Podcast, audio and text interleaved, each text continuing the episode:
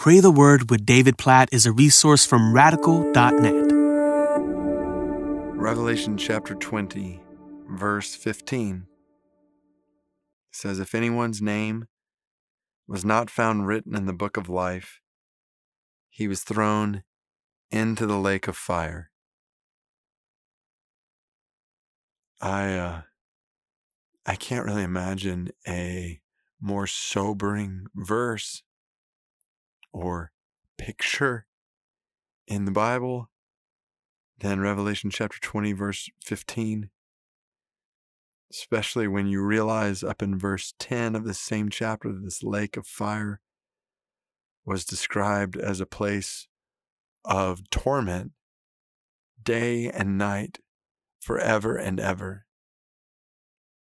This is something I just been thinking about a lot recently, and I really don't want to stop thinking about.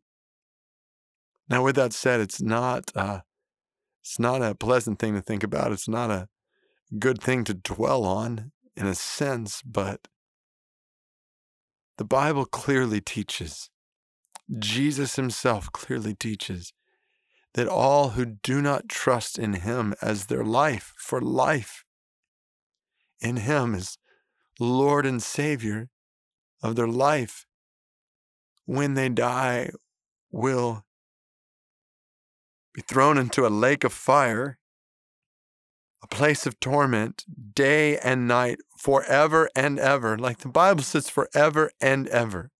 Think about that. And ever adds nothing to the meaning. Forever would have been sufficient. But it adds and ever just to make sure we don't miss the point. Like eternity is at stake with whether or not people believe in Jesus. Trust in Jesus as their life.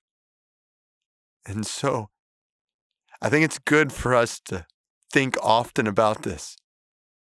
Yes, to think often about the joys of heaven that await us and the joys of heaven that await all who trust in Jesus, but also to consider the horrors of hell that await all who do not trust in Jesus, and to look around us and to see the people around us in this light. Like every single person you will look at today or tomorrow, every single person you will talk with, email with, see on social media, see on TV, wherever, every single person will either go to everlasting life or eternal torment. And the difference between those two is whether or not they trust in Jesus as their life. And so I just want to urge us to live with urgency, to make Jesus known as the way, the truth, and the life while we still have time. God, I pray that today you'd help me to live with the urgency of eternity.